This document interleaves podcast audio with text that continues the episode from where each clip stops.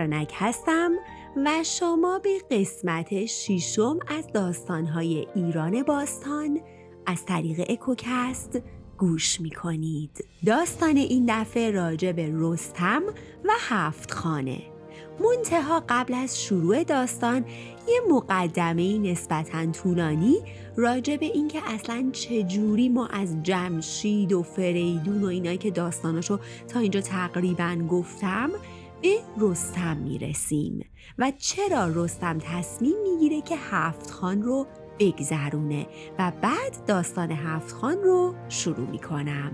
پس با من همراه باشید.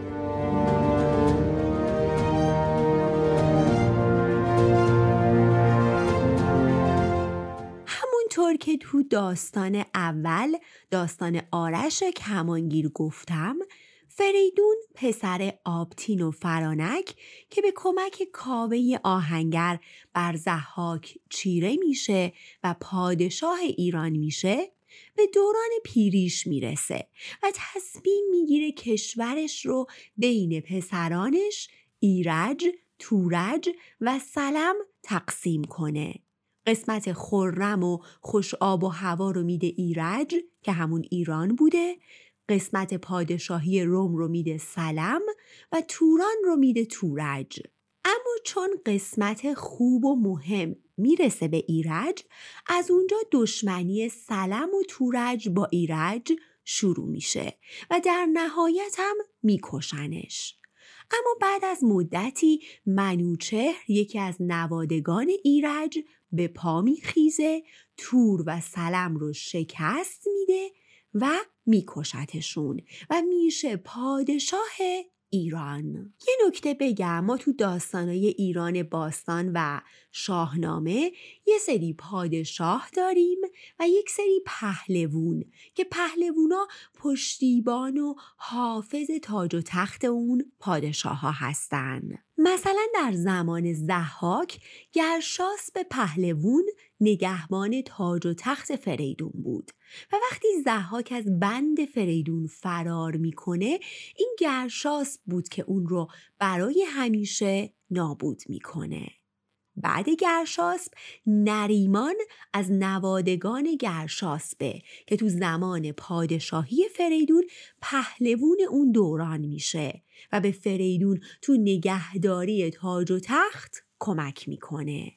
بعد از نریمان پسرش سام روی کار میاد و بعد از پادشاهی منوچهر پسرش نوزر پادشاه ایران میشه منوچهر وقتی که داشت میمرد نصایحی رو به فرزندش نوزر می‌کنه که در مواقع خطر و تهدید فقط و فقط از سام فرزند نریمان کمک بگیره. پس سام پهلوون زمان نوزر بوده. نوزر اما برعکس پدرش منوچهر به درد پادشاهی نمی‌خورد.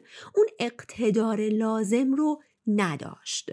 پس وقتی نتونست کشور رو جمع و جور کنه پشنگ نوه تورج که اون زمان پادشاه توران زمین بود فرصت رو قنیمت میشمره و سپاهی عظیم به فرماندهی پسرش افراسیاب به ایران میفرسته. اما حمله توران به ایران همزمان میشه با مرگ سام که دیگه اون زمان پیر و فرتوت شده بود.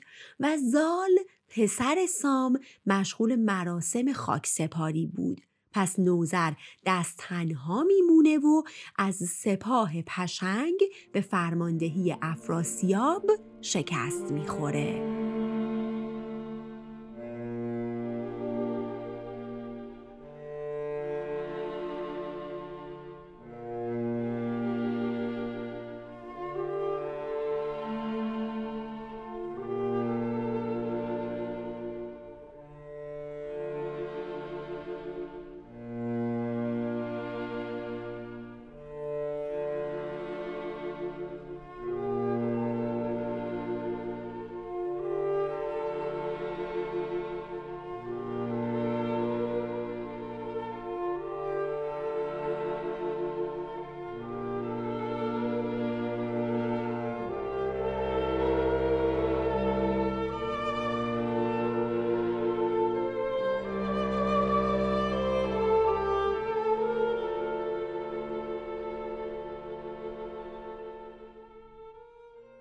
نوزر بزرگان ایران و زال که حالا پهلوون زمانه بود دیگه فرزندان نوزر رو لایق پادشاهی نمی‌دونستند. پس میرن سراغ فردی سال خورده و دانا از تبار فریدون به اسم زو و از اون می‌خوان پادشاهی ایران رو به عهده بگیره چون ایران همچنان در حال جنگ با توران بود و اصلا هم اوضاعش خوب نبود. در زمان پادشاهی زو ایران و توران دچار خشکسالی شدیدی میشن. پس زو پادشاه ایران و افراسیاب پادشاه توران صلح رو میپذیرن و جنگ چندین ساله تموم میشه بعد از زو پسرش گرشاسب پادشاه میشه این گرشاسب با اون گرشاسب پهلوون که نگهدار تاج و تخت فریدون تو زمان زحاک بود فرق می‌کنه. اما گرشاسبم زود میمیره و تخت پادشاهی ایران خالی میمونه. این بار دوباره زال و بزرگان میرن سراغ جوون خردمندی باز از تبار فریدون به اسم کیقوباد. کیقوباد تو کوههای البرز زندگی می‌کرد. پس این بار زال پسرش رستم رو میفرسته در پی کیقوباد تا اون رو به پایین کوه بیاره و اونا ازش درخواست کنن که پادشاهی رو بپذیره. پس کیقوباد درخواست زال و رستم رو میپذیره به پایین کوه میاد تاج پادشاهی رو سرش می‌ذاره و میشه پادشاه ایران.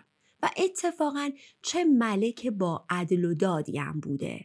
و همه چی در زمانش خوب و نیکو. بعد از کیقوباد پسرش کیکاووس به تخت پادشاهی میشینه. پس داستان ما از اینجا شروع میشه. زمانی که کیکاووس پادشاه ایرانه و رستم پسر زال پهلوون زمونه و یاری دهنده کیکاووس تو کشورداریه.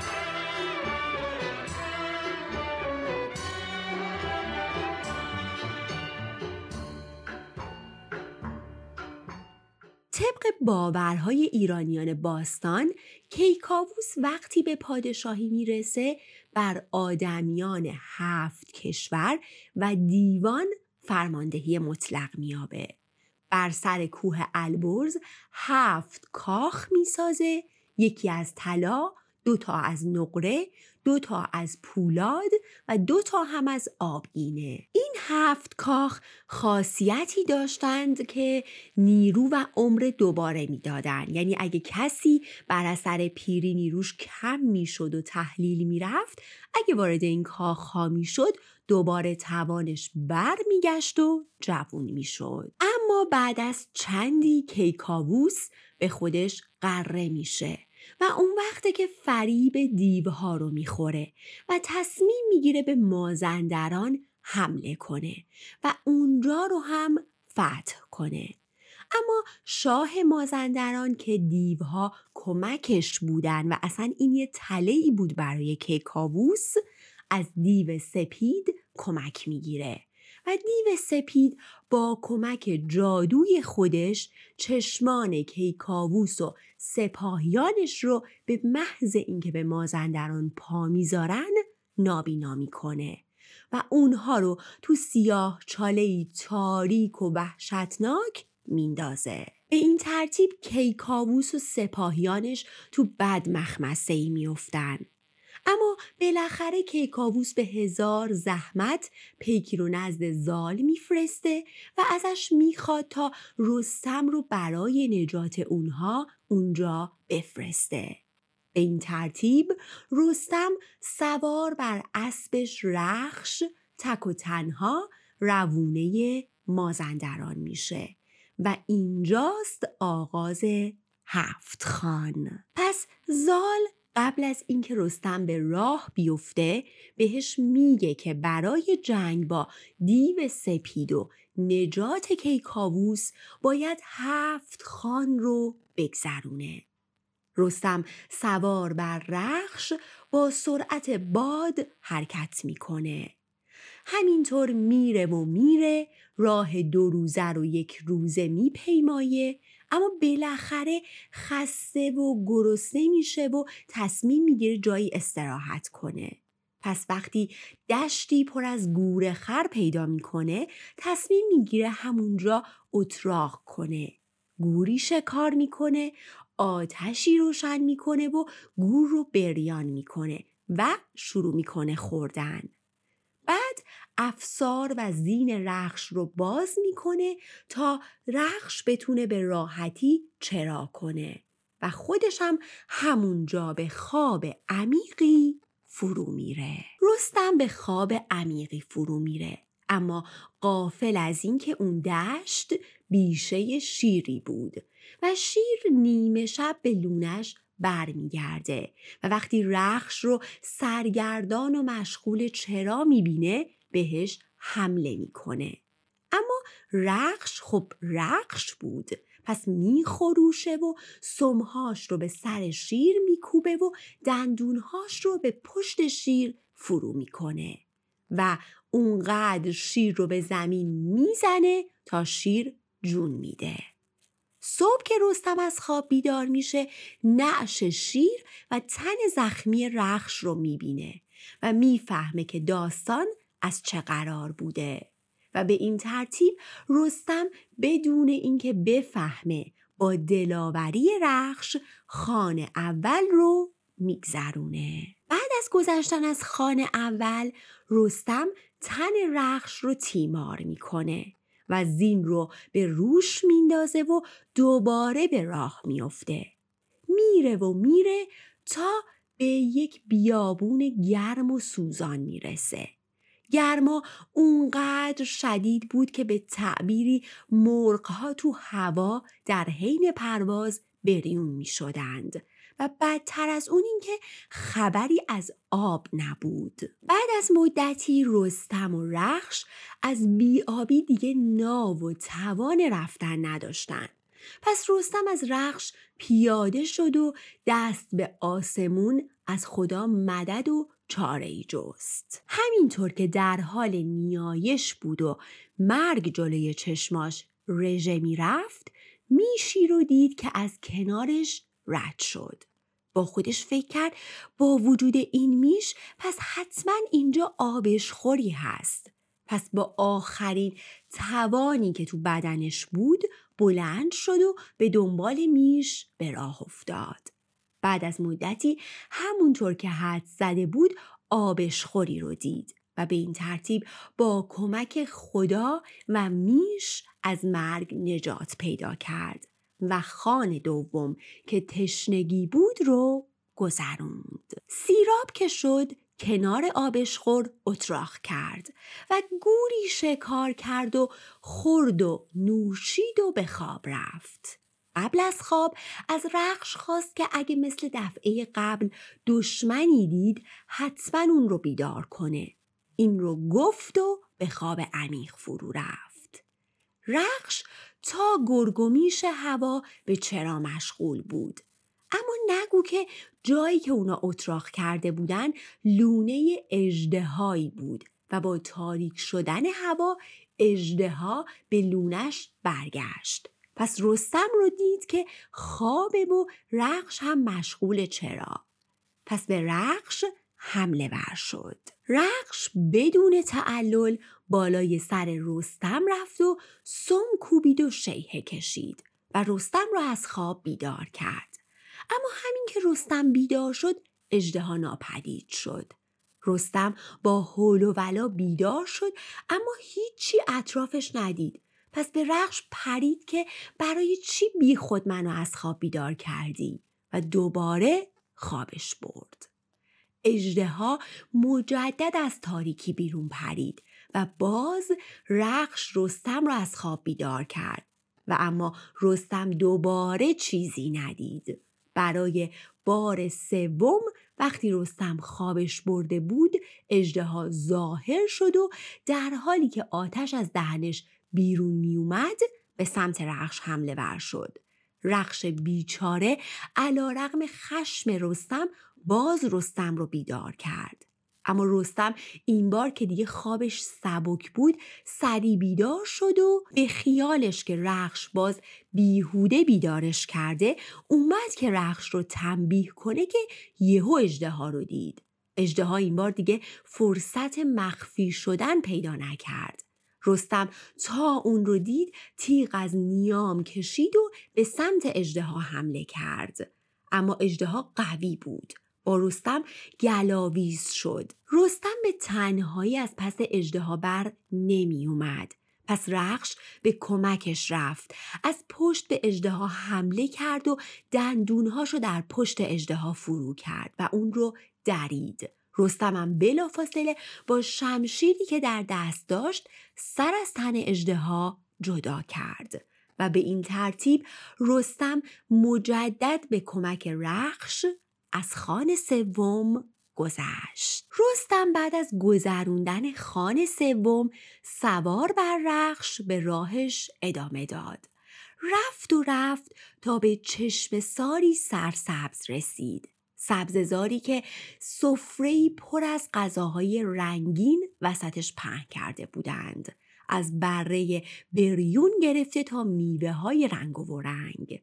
جام های زرین شراب و ساز و تنبور کنار سفره. پس رستم نتونست بی خیال بشه و بره. از رخش پیاده شد و شروع کرد به خوردن و نوشیدن و تنبور زدن و خوندن.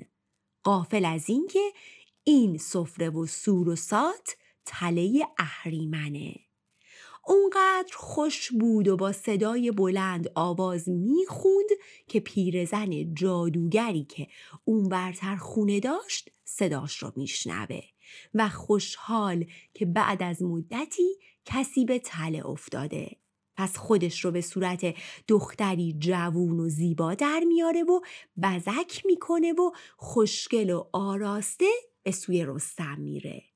رستم تا دختر زیبا رو می‌بینه میگه عجب روزیه. پس میره جلو و قبل از اینکه سر صحبت رو با دختر باز کنه اهورا مزدا رو برای این نعمت شکر می‌کنه. اما همین که اسم هرمزد رو میاره دختر زیبا تغییر چهره میده و سیمای شیطونیش آشکار میشه.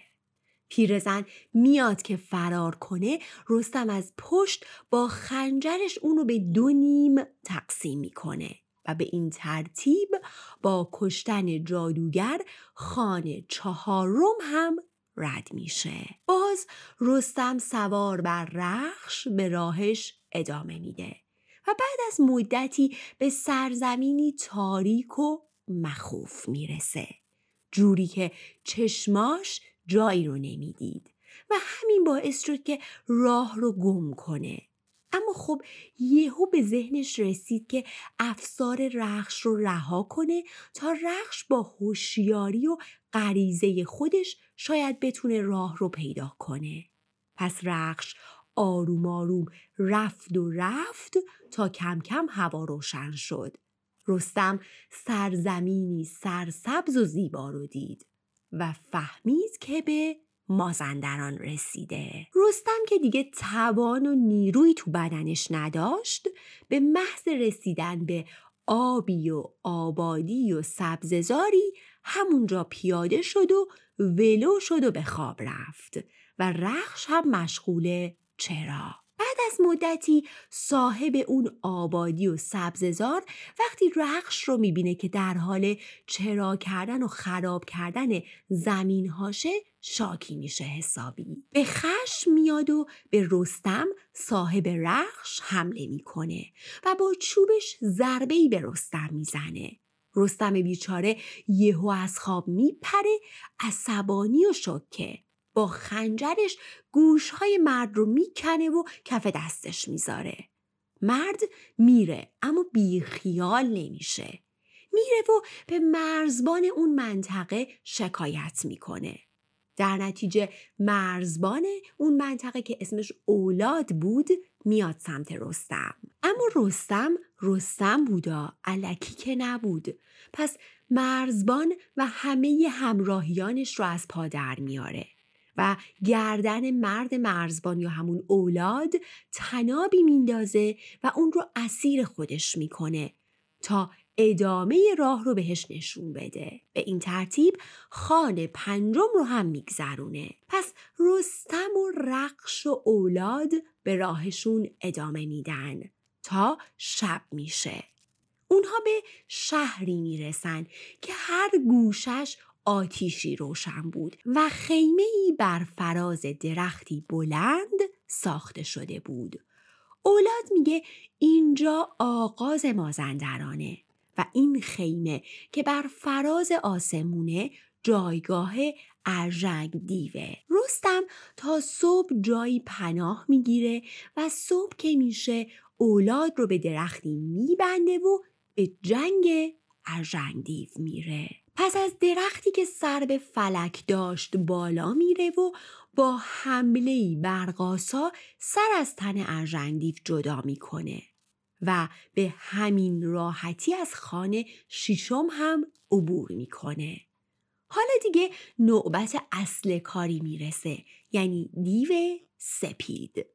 پس اولاد رستم رو به سمت قاری که محل زندگی دیو سپید بود می‌بره. قاری که تو هفت کوه بود. رستم به اونجا که رسید باز دست و پای اولاد رو بست و از کوه بالا رفت و به قار که رسید نگهبانهایی رو دم قار دید. اول همه همه اونا رو نابود کرد و بعد وارد قار شد. قاری که تو اون دیو سپید مثل کوهی به خواب رفته بود. دیو سپید از خواب بیدار شد اما قبل از اینکه عکس عملی نشون بده رستم یه پاش رو قطع کرد. اما این کار مانع حمله دیو سپید نشد. رستم و دیو سپید گلاویز شدن و بعد از نبردی طولانی بالاخره رستم با خنجر شکم دیو سپید رو شکافت و جگرش رو بیرون کشید. بعد با اولاد به سمت چاهی که کیکاووس و سپاهیانش تو اون گرفتار بودن رفت.